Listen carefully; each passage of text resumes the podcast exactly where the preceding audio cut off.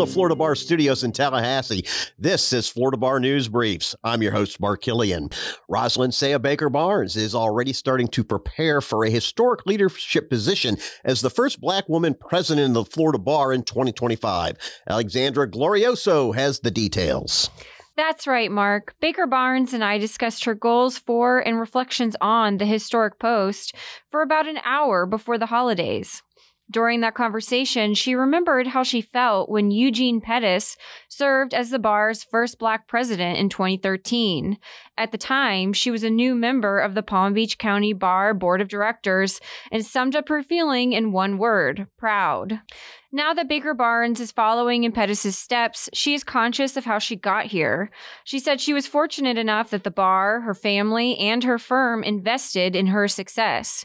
For instance, the senior lawyers at her firm sat her down before her first trial and taught her how to make an opening statement. They also supported her while she was raising her three children, Celia, Omri, and Eden. Now she wants to invest in the next generation of lawyers, saying, quote, I can do the greatest good by being an asset to those that will come after me. Simply put, Baker Barnes wants to help develop more career training and leadership pathways for more and different types of lawyers of all backgrounds.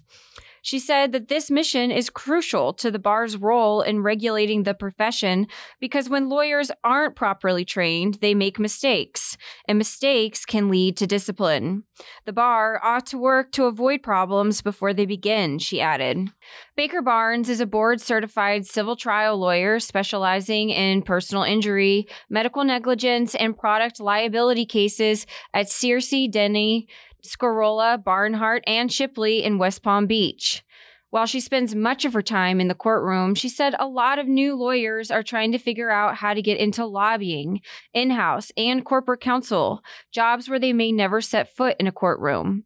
She said the bar could help nurture new lawyers in these careers by actively bringing those who work in them into the organization's leadership fold.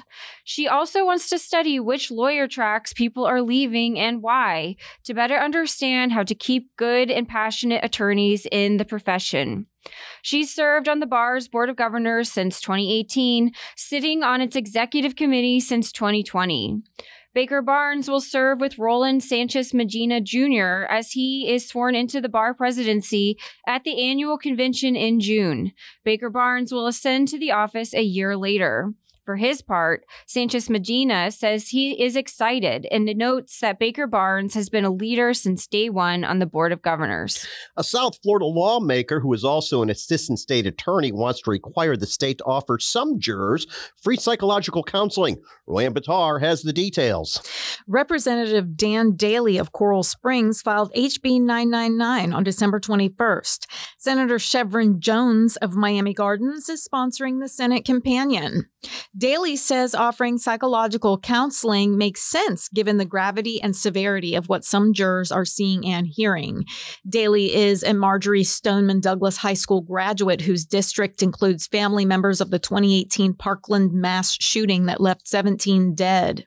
The gunman eventually pleaded guilty, but Daly says jurors who served in the penalty phase of the trial were subjected to hours of graphic testimony that was at times quite gruesome and traumatic. The measure calls for each judicial circuit to create a post trial juror counseling program for jurors who likely experience trauma or distress due to the gravity of the subject matter they witness.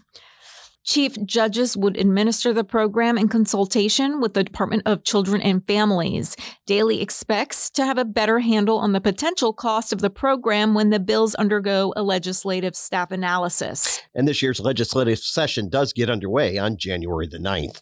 Florida ranks second in the country for the number of attorneys volunteering with the American Bar Association's virtual clinic to offer free civil legal advice. Alex has the story.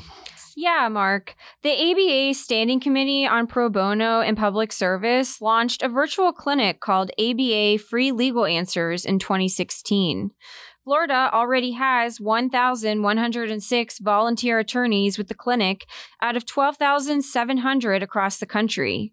The only state with more registered volunteer attorneys is Illinois, according to the latest ABA profile of the profession. Since the launch, there have been more than 313,000 civil legal questions submitted to the site, with a big jump in submissions since the COVID 19 pandemic.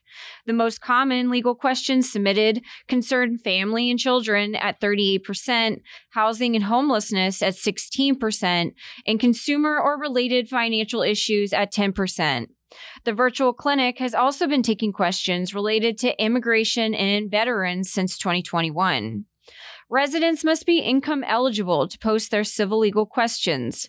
To submit a question, folks should head over to florida.freelegalanswers.org. To register as an attorney, go to the same website and click Attorney Registration in the menu at the top of the page. At the beginning of Scott Westheimer's presidency, the Florida Bar created the Standing Committee on Cybersecurity and Privacy Law, tasked with developing resources for bar members to achieve cyber resiliency and comply with ethical rules. In his latest Florida Bar Journal President's page, Westheimer says without good data hygiene, a law practice can make mistakes that could cost it its reputation. Roanne? The new standing committee collaborates with other bar panels to educate lawyers about the escalating threat of data breaches and strategies to minimize them. Since its inception, Westheimer says the committee has been intent on sponsoring an in depth two day training seminar that will equip Florida lawyers with the necessary skills to earn internationally recognized data privacy certification. The committee is also looking into forming ethical guidelines so that members understand what level of data security is expected in the profession.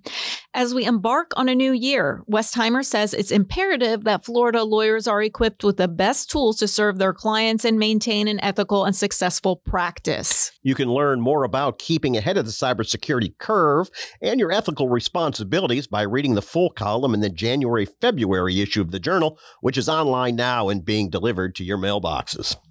Florida A&M University was among five law schools in the country in 2022 where the number of enrolled women was double the number of men. Tell us about it, Roanne. According to the latest ABA profile of the legal profession, women have been leading men in law school enrollment since 2014. In 2022, there were 116,724 students enrolled in law school. Of those, 55.7% were women. FAMU's ratio of two women students for every male placed it near the top in the trend of women over men studying law in 2022. The other universities with similar ratios included American University Washington College of Law in Washington, D.C., Howard University School of Law in D.C., North Carolina Central University School of Law in Durham, North Carolina, and Northeastern University School of Law in Boston. Northeastern in 2022 also had the highest ratio of women to men, with women making up 72% of the student body. There were 162 law schools where women outnumbered men. There were just 32 law schools where men outnumbered women. At the University of Memphis School of Law, the ratio of men and women was perfectly balanced with 159 enrollees of each gender. For more on these and other stories of interest to the profession, visit floridabar.org slash news. Florida Bar News Briefs is a production of the Journal and News Department. For Roanne Batar, Alex Glorioso, and Jonathan Siegel, our producer behind the glass, I'm Mark Killian.